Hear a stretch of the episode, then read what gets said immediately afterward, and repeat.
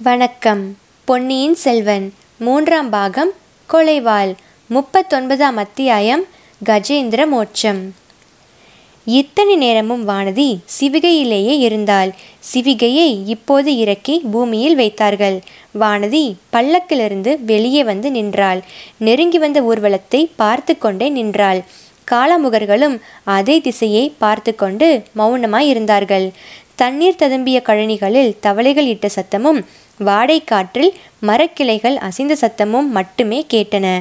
ஓடி தப்பிக்கலாம் என்ற எண்ணமே வானதிக்கு தோன்றவில்லை. அது இயலாத காரியம் என்று அவளுக்கு தெரிந்திருந்தது. இந்த காளாம்புகர்களிடம் இருந்து ஏதேனும் யுக்தி செய்து தப்பினாலும் தப்பலாம். அன்பில் அனிருத்தரிடம் இருந்து தப்புவது கனவிலும் நினைக்க முடியாத காரியம். அவருடைய அறிவாற்றலும் ராஜதந்திரமும் சூழ்ச்சி திறனும் உலக பிரசித்தமானது.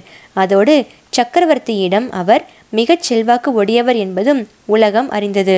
பழையாறையிலிருந்து அரண்மனை பெண்டர் சோழ சாம்ராஜ்யத்தின் மற்ற அதிகாரிகளையும் சிற்றரசர்களையும் பற்றி வம்பு பேசுவார்கள். ஆனால் அனிருத்தரை பற்றி எதுவுமே பேச மாட்டார்கள் அந்த புறத்தின் உள் அறைகளிலே மிக மிக அந்தரங்கமாக பேசினாலும் அவருடைய காதுக்கு எட்டிவிடும் என்று பயப்படுவார்கள். சக்கரவர்த்தி வேறு எதை பொறுத்தாலும் தன் அந்தரங்க பிரியத்துக்கும் மரியாதைக்கும் உரிய முதன் மந்திரியை பற்றி யாரும் அவதூறு பேசுவதை பொறுக்க மாட்டார் என்று அனைவரும் அறிந்திருந்தார்கள். இவையெல்லாம் பானதிக்கும் தெரிந்திருந்தன. இளவரசி குந்தவையும் அவரிடம் பெருமதிப்பு வைத்திருந்ததை அவள் அறிந்திருந்தாள். ஆகையால் அவரிடமிருந்து தனக்கு உதவியும் பாதுகாப்பும் கிடைக்கும் என்று எதிர்பார்த்தாள். இந்த காளாமுகர்கள் வேறு விதமாக சொன்னதும் அவளுடைய மனோதிடம் குலைந்தது. அவர் எதற்காக இந்த அனாதை பெண்ணை கைப்பற்றச் சொல்லி இருக்க வேண்டும்? ஒருவேளை இவர்கள் பொய் சொல்லுகிறார்களோ என்னமோ? வருவது ஒருவேளை பழுவேட்டரையர்களாக இருக்கலாம். அல்லது மதுராந்தகரும் அவருடைய பரிவாரங்களாகவும் இருக்கலாம். யாராயிருந்தாலும் ஒன்று நிச்சயம். இளவரசரை பற்றி தனக்கு தெரிந்த செய்தியை எவரிடமும் சொல்லக்கூடாது. அதனால் தனக்கு என்ன நேர்ந்தாலும் சரிதான். தன் உயிரே போவதாயிருந்தாலும் சரிதான். இதை பற்றி எண்ணியதும் வானதி குலைந்த மனோதிடத்தை மீண்டும் பெற்றாள். வரட்டும். யாராயிருந்தாலும் வரட்டும். நான் கொடும்பாளூர் வேலூர் வீர பரம்பரையில் வந்தவள் என்பதை நிலைநாட்டுகிறேன். குந்தவை பிராட்டியின் அந்தரங்க தோழி என்பதையும் காட்டிக் கொடுக்கிறேன். ஊர்வலத்தில் ஒரு பல்லக்கு மட்டும் பிரிந்து முன்னால் வந்தது. மற்ற யானை குதிரை பரிவாரங்கள் எல்லாம் சற்று பின்னால் நின்றன. முன்னால் வந்த பல்லக்கு வானதியின் அருகில் வந்ததும் பூமியில் இறக்கப்பட்டது. அதனுள்ளிருந்து முதன் மந்திரி அனிருத்தர் வெளியே வந்து நின்றார். அவர் சமிக்ஞையை காட்டவே சிவிகை சுமந்தவர்களும் காளாமுகர்களும் அப்பால் நகர்ந்து சென்றார்கள். அனிருத்தர் வானதியை மேலும் கீழும் உற்று பார்த்து இது என்ன விந்தை? நான் காண்பது கனவு அல்லவே? என் முன்னால் நிற்பது கொடும்பாளூர் இளவரசிதானே? ஈழத்துப் போரில் வீர சொர்க்கம் எய்திய பராந்தகன் சிறிய வேளாரின் செல்வ புதல்வி வானதிதானே? என்று கேட்டார். ஆமையா நான் காண்பதும் கனவு அல்லவே? என் முன்னால் நிற்பது சோழ சாம்ராஜ்ய மக்களின் பயபக்தி மரியாதைக்குரிய அன்பில் அனிருத்த பிரம்மராயர்தானே சக்கரவர்த்தியின் அந்தரங்க அபிமானத்தை பெற்ற முதன் மந்திரியார்தானே? என்றாள் வானதி. தாயே நான் யார் என்பதை நீ அறிந்திருப்பது பற்றி சந்தோஷப்படுகிறேன். இதனால் என்னுடைய வேலை எளிதாகும். உனக்கும் அதிக கஷ்டம் கொடுக்க வேண்டி ஏற்படாது. ஆஹா அதை பற்றி தங்களுக்கு கவலை வேண்டாம். தங்களை போன்ற அமைச்சர் திலகத்தினால் எனக்கு கஷ்டம் நேர்ந்தால் அதை நான் பொருட்படுத்த மாட்டேன். அதை கஷ்டமாகவே கருத மாட்டேன். உன் வார்த்தைகள் மேலும் எனக்கு திருப்தி அளிக்கின்றன. உன்னை அதிகமாக கஷ்டப்படுத்தும் உத்தேசமும் எனக்கு இல்லை. இரண்டொரு கேள்விகள் உன்னிடம் கேட்கப் போகிறேன். அவற்றுக்கு மறுமொழி சொல்லிவிட்டால் போதும். பிறகு ஐயா நீங்கள் என்னை கேள்வி கேட்பதற்கு முன்னால் நான் கேட்பதற்கு சில கேள்விகள் இருக்கின்றன. கேள் அம்மா. தயக்கம் இல்லாமல் கேள். நான் உன் தந்தையை ஒத்தவன். உன்னை என் மகளாகவே கருதுகிறேன். சில நாளைக்கு முன்பு உன் பெரிய தகப்பனார் சினாதிபதி பூதி விக்ரமகேசரியை மாதோட்டத்தில் சந்தித்தேன். உன்னை என்னுடைய மகளைப் போல் பாவித்து கவனித்து கொள்ள வேண்டும் என்று சொன்னார். அப்படியே வாக்களித்தேன். வந்தனம் என் தந்தையே குழந்தை பிராயத்தில் தகப்பனை இழந்த எனக்கு தந்தையா இருப்பதாக முன்னொரு தடவை சக்கரவர்த்தி வாக்களித்தார். இப்போது தாங்கள் ஒரு தந்தை தோன்றியிருக்கிறீர்கள். இனி எனக்கு என்ன குறை? நீ என்னிடம் கேட்க விரும்பியதை சீக்கிரம் கேள் அம்மா. வானம் கருத்து இருள் சூழ்கிறது. மழை வரும் போல தோன்றுகிறது. தந்தையே சாலையோடு பல்லக்கில் பிரயாணம் செய்து கொண்டிருந்த தங்கள் அருமை மகளை இந்த காலாமுகர்களை விட்டு வழிமறித்து இவ்விடம் பலவந்தமாக கொண்டு சேர்க்கும்படி செய்தது தாங்கள்தானா? இந்த அபலை பெண்ணின் கையை தீவர்த்தி பிழம்பில் காட்டி எரிக்கும்படி சொன்னதும் தாங்கள்தானா? இந்த பயங்கரமான மனிதர்கள் அவ்வாறு தங்கள் மீது குற்றம் சாட்டினார்கள். அதை நான் நம்பவில்லை. குழந்தாய் இவர்கள் கூறியது உண்மையே. நான் தான் இவர்களுக்கு அவ்விதம் கட்டளையிட்டேன். அது குற்றமாயிருந்தால் அதற்கு பொறுப்பாளி நானே. மூன்று உலகமும் புகழ்பெற்ற சோழ நாட்டு முதன் மந்திரியே தங்கள் பேச்சு எனக்கு வியப்பளிக்கிறது. குற்றமாயிருந்தால் என்றீர்களே தாங்கள் சகல தர்ம சாஸ்திரங்களையும் நீதி சாஸ்திரங்களையும் கற்று உணர்ந்தவர். சோழ சாம்ராஜ்யத்தின் சட்டத்திட்டங்களையெல்லாம் நடத்தி வைக்கும் பொறுப்பு வாய்ந்தவர். நீதிக்கு மாறாக சக்கரவர்த்தியே காரியம் செய்தாலும் அதை கண்டித்து நியாயமாக நடக்கச் செய்யும் உரிமை வாய்ந்தவர். ஒரு காரியம் குற்றமா இல்லையா என்பது தங்களுக்கு தெரியாவிட்டால் வேறு யாருக்கு தெரியும்? சாலையோடு பிரயாணம் செய்யும் அபலை பெண் ஒருத்தியை பலவந்தமாக வழிமறித்து தனி இடத்துக்கு கொண்டு சேர்ப்பதும் அந்த பெண்ணை சித்திரவதை செய்வதாக பயமுறுத்துவதும் குற்றமா இல்லையா என்று தங்களுக்கு தெரியாமற் போனால் வேறு யாரை கேட்டு தெரிந்து கொள்வீர்கள்? சுந்தரச்சுள சக்கரவர்த்தியின் ராஜ்யத்தில் வழிப்பிரயாணத்தில் எவ்வித பயமும் கிடையாது என்று கேள்விப்பட்டிருந்தேன். அதிலும் பெண்களை துன்புறுத்தும் துஷ்டர்களுக்கு கடும் தண்டனை உண்டு என்றும் கேள்விப்பட்டிருந்தேன். அது குற்றமா இல்லையா என்றே தங்களுக்கு சந்தேகம் தோன்றியிருப்பது மிக வியப்பான காரியமல்லவா? முதன் மந்திரி அனிருத்தர் திணறிப்போனார் இடையில் குறுக்கிட்டு பேச அவர் இரண்டு தடவை முயன்றும் பயன்படவில்லை. இப்போது அவர் குரலை கடுமைப்படுத்தி கொண்டு பெண்ணே கொஞ்சம் பொறு. உன் பேச்சு திறமை முழுவதையும் காட்டிவிடாதே. குற்றமா இல்லையா என்று நான் சந்தேகப்படுவதற்கு காரணம் இல்லாமற் போகவில்லை. அது நான் கேட்கும் கேள்விக்கு நீ சொல்லும் விடையை பொறுத்திருக்கிறது. முக்கியமான ராஜாங்க ரகசியம் ஒன்றை அறிந்த பெண் ஒருத்தி நாகைப்பட்டினம் சாலையில் போவதாக நான் கேள்விப்பட்டேன். அந்த பெண்ணை தடுத்து நிறுத்தும்படி என் மனிதர்களுக்கு கட்டளையிட்டேன். அவர்கள் என்னுடைய கட்டளையை நிறைவேற்றுவதாக எண்ணிக்கொண்டு செய்திருக்கிறார்கள். ஒருவேளை அவர்கள் தவறு செய்திருக்கலாம். ராஜாங்க சதி வேலையில் ஈடுபட்ட பெண்ணுக்கு பதிலாக குழந்தை சோதிடரிடம் சோதிடம் கேட்டுவிட்டு திரும்பிய உன்னை கைப்பற்றி இருக்கக்கூடும். மகளே நீ சொல். குழந்தையிலிருந்து பழையாறைக்கு திரும்புவதுதான் உன் நோக்கமா? சிவிகை தூகிகள் தவறாக உன்னை நாகைப்பட்டினம் சாலையில் கொண்டு போனார்களா? ராஜாங்கத்துக்கு விரோதமாக சதி செய்த ஒருவனை அந்தரங்கமாக பார்க்கும் நோக்கத்துடன் நீ நாகைப்பட்டினத்துக்கு புறப்படவில்லை? இல்லை என்று நீ சொல்லி நிரூபித்தாயானால் இவர்கள் செய்தது குற்றமாகும். அதில் எனக்கும் பங்கு உண்டுதான். என்ன சொல்கிறாய் பெண்ணே? இன்னும் தெளிவாகவே கேட்டுவிடுகிறேன். இளவரசன் அருள்மொழிவர்மனை ரகசியமாக சந்திப்பதற்காக நீ நாகைப்பட்டினத்துக்கு புறப்படவில்லையே. இளவரசி இப்போது கதி கலங்கி போனாள். முதன் மந்திரி அனிருத்தரை எரித்து விடலாமா என்று அவளுக்கு அவ்வளவு ஆத்திரம் வந்தது. ஆனால் ஆத்திரத்தை வெளியில் காட்டுவதில் பயனில்லை என்று உணர்ந்தாள். கள்ளங்கபடம் அறியாதிருந்த அந்த சாது பெண்ணுக்கு அப்போது எங்கிருந்தோ ஆழ்ந்து சிந்திக்கும் சக்தியும் சூழ்ச்சி திறனும் ஏற்பட்டிருந்தன. ஆகையால் முதன் மந்திரியின் கேள்விக்கு நேரடியாக பதில் சொல்லாமல் ஐயா இது என்ன வார்த்தை? இளவரசர் அருள்மொழிவர்மரையா ராஜாங்கத்துக்கு விரோதமாக சதி செய்தார் என்று சொல்கிறீர்கள்? சக்கரவர்த்தியின் அருமை குமாரரை பற்றி நீர் இவ்விதம் பேசுவது குற்றமல்லவா? சோழ குலத்துக்கு எதிரான சதி அல்லவா? ஆஹா இதை பற்றி நான் உடனே குந்தவை பிராட்டியிடம் சொல்லியாக வேண்டும் என்றாள். பேஷாக சொல் தாயே என்னுடைய கேள்விக்கு பதில் சொல்லிவிட்டால் பிறகு ஒரு கணங்கூட இங்கே தாமதிக்க வேண்டிய அவசியம் இல்லை. நானே உன்னை இளைய பிராட்டியிடம் பத்திரமாய் கொண்டு போய் சேர்ப்பிக்கிறேன். தங்களுடைய கேள்விக்கு பதில் சொல்லாவிட்டால்? சொல்லாவிட்டால் என்பதே கிடையாது தாயே. இந்த கிழவனிடமிருந்து அவ்வளவு சுலபமாக தப்ப முடியாது. என் கேள்விக்கு பதில் சொல்லியே தீர வேண்டும் என்றார் அமைச்சர். ஐயா சர்வ வல்லமை படித்த முதன் மந்திரி அனிருத்த பிரம்மராயரே ஒரு சக்தியும் இல்லாத இந்த ஏழை அபலை பெண்ணிடமிருந்து தாங்கள் இளவரசரை பற்றி எதுவும் அறிய முடியாது. இந்த யம கிங்கரர்கள் சற்று முன் பயமுறுத்தியது போல் என் கையை தீயிலிட்டு எரித்த போதிலும் நான் ஒன்றும் சொல்லப்போவதில்லை. கொடும்பாளூர் வீரவேலர் குலத்துதித்த கோமகளே உன்னுடைய மன உறுதியைக் கண்டு மெச்சுகிறேன். ஆனால் இளவரசரை பற்றி ஒரு விவரமும் சொல்ல மாட்டேன் என்று நீ கூறினாயே அது அவ்வளவு சரியென்று. ஏற்கனவே சில விவரங்கள் நீ சொல்லிவிட்டாய். இன்னும் ஒரு விவரத்தையும் சொல்லிவிட்டால் அதிக நஷ்டம் ஒன்றும் நேர்ந்து விடாது. என் வேலையும் எளிதாய் போய்விடும். வானதி மறுபடியும் திடுக்குற்றாள். வாய் தவறி ஏதாவது சொல்லிவிட்டோமோ என்று நினைத்தபோது அவளுடைய நெஞ்சை யாரோ இறுக்கி பிடிப்பது போல் இருந்தது. உடம்பெல்லாம் பதறியது. இல்லை நான் ஒன்றும் சொல்லிவிடவில்லை. இந்த கிழவர் என்னை ஏமாற்ற பார்க்கிறார். என்று எண்ணி சிறிது தைரியம் அடைந்தாள்.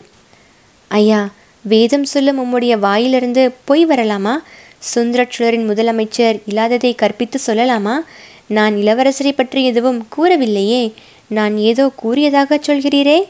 என்றாள். யோசித்து பார் தாயே நன்றாக எண்ணிப்பார். ஒரு விஷயத்தை பற்றி பேசாமலேயே அதை பற்றிய விவரத்தை தெரிவிக்க முடியாது என்று நீ கருதினால் அது பெரிய தவறு. நீ சொல்லாமற் சொன்ன விவரத்தை குறிப்பிடுகிறேன் கேள். இளவரசர் அருள்மொழிவர்மர் கடலில் மூழ்கி இருந்துவிட்டதாக உலகமெல்லாம் பேச்சாக இருக்கிறது. குடிமக்கள் அதிகாரிகள் அனைவரும் சோக கடலில் ஆழ்ந்திருக்கிறார்கள். உனக்கும் அந்த செய்தி தெரியும். அப்படி இருக்கும்போது நீ இளவரசரை பற்றி ஒரு விவரமும் சொல்ல மாட்டேன் என்று கூறினாய். அதிலிருந்து வெளியாவது என்ன? இளவரசர் இறக்கவில்லை என்பது உனக்கு தெரியும் என்று ஏற்படுகிறது. அவரை பார்ப்பதற்கு நீ நாகைப்பட்டினம் போகிறாய் என்று நான் சொன்னதையும் நீ மறுக்கவில்லை. இறந்து போன இளவரசரை நான் எப்படி பார்க்க முடியும்? என்று நீ திருப்பி கேட்கவில்லை. நாகைப்பட்டினம் போகவில்லை வேறு இடத்துக்கு போகிறேன் என்றும் நீ சொல்லவில்லை. ஆகையால் நாகைப்பட்டினத்தில் இளவரசர் உயிரோடு இருக்கிறார் என்பதையும் அவரை பார்க்க போகிறாய் என்பதையும் ஒப்புக்கொண்டு விட்டாய். மிச்சம் நீ சொல்ல வேண்டிய விவரங்கள் இரண்டே இரண்டு தான் நாகைப்பட்டினத்தில் இளவரசர் எங்கே இருக்கிறார் என்று சொல்ல வேண்டும். அந்த செய்தி உனக்கு எப்படி தெரிந்தது என்றும் கூற வேண்டும். இந்த இரண்டு விவரங்களையும் நீ கூறிவிட்டால் அப்புறம் ஒரு கணம் கூட இங்கே தாமதித்து இந்த கிழவனோடு பேசிக்கொண்டிருக்க வேண்டிய அவசியம் இல்லை. உனக்கு எங்கே போக விருப்பமோ அங்கே போகலாம். வானதியின் உள்ளம் இப்போது அடியோடு கலங்கி போய் விட்டது. முதன் மந்திரி கூறியது உண்மை என்றும் தன்னுடைய அறியாமையினால் இளவரசரை காட்டி கொடுத்து விட்டதாகவும் உணர்ந்தாள். தான் செய்துவிட்ட குற்றத்துக்கு பிராயச்சித்தம் உண்டா? கிடையவே கிடையாது. உயிரை விடுவதை தவிர வேறு ஒன்றும் இல்லை. ஐயா தாங்கள் என் பெரிய தந்தையின் ஆப்த நண்பர் என்று சொன்னீர்கள். என்னை தங்கள் மகள் என்றும் உரிமை கொண்டாடினீர்கள். தங்களை ஒன்று கேட்டுக்கொள்கிறேன். நான் நாகைப்பட்டினம் போகவும் விரும்பவில்லை பழையாறைக்கு போகவும் விரும்பவில்லை. கொடும்பாலூருக்கு போக விரும்புகிறாயாக்கும் அது நியாயந்தான். அங்கேயே உன்னை கொண்டு போய் சேர்ப்பிக்கிறேன். இல்லை ஐயா கொடும்பாளூர் போகவும் நான் விரும்பவில்லை. இந்த உலகத்தை விட்டு மறு உலகத்துக்கு போக விரும்புகிறேன். தங்களுடைய ஆட்களிடம் சொல்லி அதோ தெரியும் பலிபீடத்தில் என்னை பலி கொடுத்து விடச் சொல்லுங்கள். நான் தயாராக இருக்கிறேன் என்று சொன்னாள். தாயே உன்னுடைய விருப்பம் எதுவோ அதை நிறைவேற்றி வைப்பதாக சொன்னேன். ஆகையால் மறு உலகத்துக்குத்தான் நீ போக வேண்டும் என்றால் அங்கேயே அனுப்பி வைக்கிறேன். ஆனால் அதற்கு முன்னால் என்னுடைய கேள்விகளுக்கு விடை சொல்லியாக வேண்டும். ஐயா என்னை வீணில் துன்புறுத்த வேண்டாம். நான் எந்த கேள்விக்கும் பதில் சொல்லப் போவதில்லை. என்னை தங்கள் மகளாக கருதுவதாய் சற்று முன் தாங்கள் சொன்னது உண்மையாயிருந்தால். மகளே அதில் யாதொரு சந்தேகமும் இல்லை. உன்னை நான் பெற்ற மகளாகவே கருதுகிறேன். உன் குடும்பத்தார் எனக்கு எவ்வளவு வேண்டியவர்கள் என்பது ஒருவேளை உனக்கு தெரிந்திராது. உன் பெரிய தந்தையும் நானும் நாற்பது ஆண்டுகளாக தோழர்கள். ஆனால் இராஜாங்க காரியங்களில் சிநேகிதம் உறவு என்றெல்லாம் பார்ப்பதற்கு இல்லை. பெற்ற தந்தை என்றும் பார்க்க முடியாது அருமைக்குமாரி என்றும் பார்க்க முடியாது. ஏன்? சக்கரவர்த்தியின் காரியத்தையே பார் தமது சொந்த குமாரன் ராஜாங்கத்துக்கு விரோதமாக சதி செய்தபடியால் அவனை சிறைப்படுத்தி கொண்டு வரும்படி கட்டளையிடவில்லையா? ஐயா பொன்னியின் செல்வரை பற்றியா இவ்வாறெல்லாம் பேசுகிறீர்கள்? அவர் ராஜாங்கத்துக்கு விரோதமாக என்ன சதி செய்தார்? ஓஹோ உனக்கு அது தெரியாது போலிருக்கிறது. இலங்கைக்கு போர் செய்ய போவதாக சொல்லிவிட்டு பொன்னியின் செல்வர் போனார். அங்கே நமது வீரப்படைகள் இலங்கை படைகளை முறியடித்தன. அந்த சந்தர்ப்பத்தை உபயோகப்படுத்தி கொண்டு இளவரசர் அருள்மொழிவர்மர் இலங்கை சிம்மாசனத்தை கைப்பற்றி கொள்ள பார்த்தார். இது ராஜாங்கத்துக்கு விரோதமான சதி அல்லவா?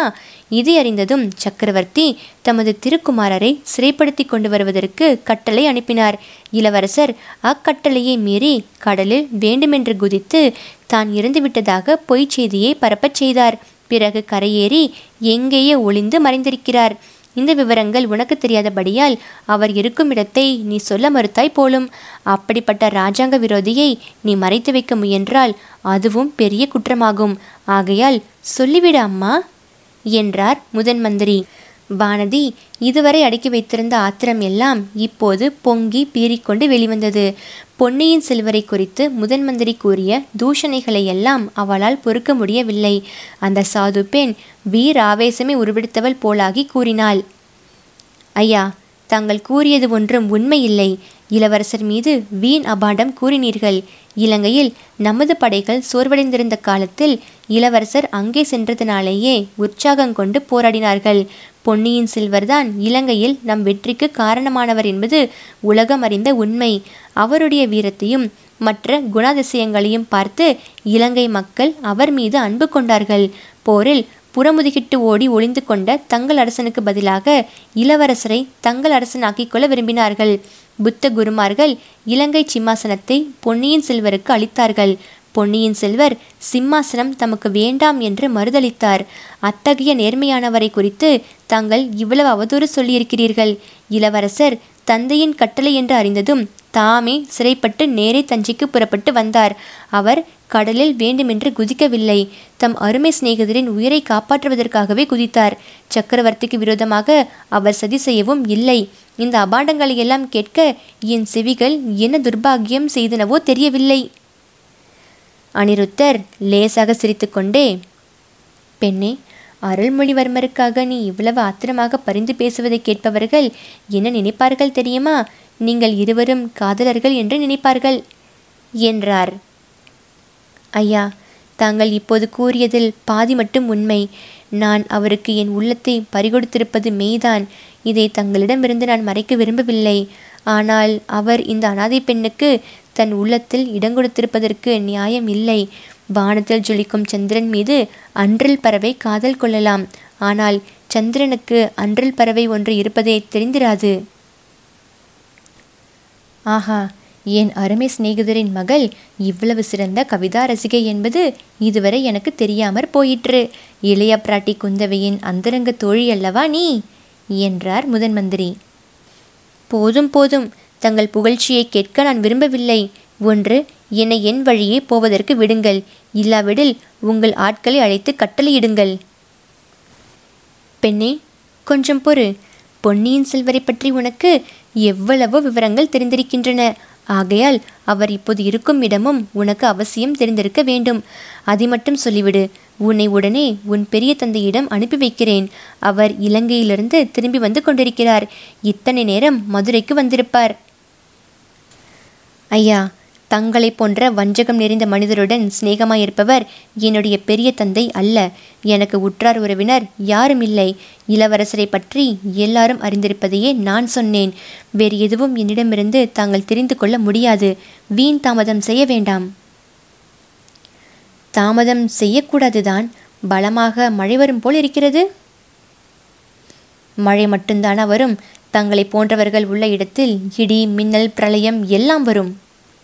வானதியின் கூற்றை ஆமோதிப்பது போல் அச்சமயம் ஒரு நெடிய மின்னல் வானத்தின் ஒரு முனையிலிருந்து இன்னொரு முனை வரையில் பாய்ந்தோடி ஜொலித்துவிட்டு மறைந்தது.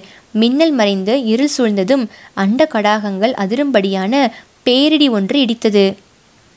பெண்ணே இளவரசன் அருள்மொழிவர்மன் எங்கே இருக்கிறான் என்று சொல்ல மாட்டாயா? சொல்ல மாட்டேன். நான் ஊகித்தது ஊர்ஜிதமாகிறது. இளவரசன் மறைந்திருக்கும் இடத்துக்கு நீ ஏதோ ரகசிய செய்தி கொண்டு போவதற்காக புறப்பட்டாய். இது உண்மையா இல்லையா? ஐயா வீண் வேலை. தங்கள் கேள்வி எதற்கும் இனி நான் மறுமொழி சொல்ல முடியாது. அப்படியானால் ராஜாங்கத்துக்கு துரோகமாக சதி செய்பவர்களுக்கு அளிக்க வேண்டிய கடும் தண்டனையை உனக்கும் அளிக்க வேண்டியதுதான். வேறு வழி இல்லை தண்டனையை ஏற்பதற்கு காத்திருக்கிறேன் ஐயா. பலிபீடத்தில் என் தலையை வைக்க வேண்டும் என்றால் அப்படியே செய்கிறேன். சேச்ச நீ கொடும்பாளூர் வேலூர் மகள். உனக்கு அவ்வளவு அற்பமான தண்டனை கொடுக்கலாமா? அதோ பார் அந்த யானையை. வானதி அவர் காட்டிய திசையை பார்த்தாள். கண்ணங்கரிய குன்றனை போல் யானை ஒன்று நின்று கொண்டிருந்தது. கருங்கலினால் செய்த கரியமை பூசப்பட்ட உருவத்தைப் போல் அது தோன்றியது. அதன் கருமையை நன்கு எடுத்து காட்டிக்கொண்டு இரண்டு வெள்ளைத்தந்தங்கள் நீண்டு வளைந்து திகழ்ந்தன. பெண்ணே கஜேந்திர மோட்சம் என்று கேள்விப்பட்டிருக்கிறாய் அல்லவா? யானையின் அபயக்குரல் கேட்டு திருமால் ஓடி வந்து முதலையை கொன்று கஜேந்திரனை மோட்சத்துக்கு அனுப்பினார். அதற்கு பதிலாக இந்த கஜேந்திரன் எத்தனை எத்தனையோ பேரை அந்த திருமால் வாசம் செய்யும் மோட்ச உலகத்துக்கு அனுப்பியிருக்கிறது.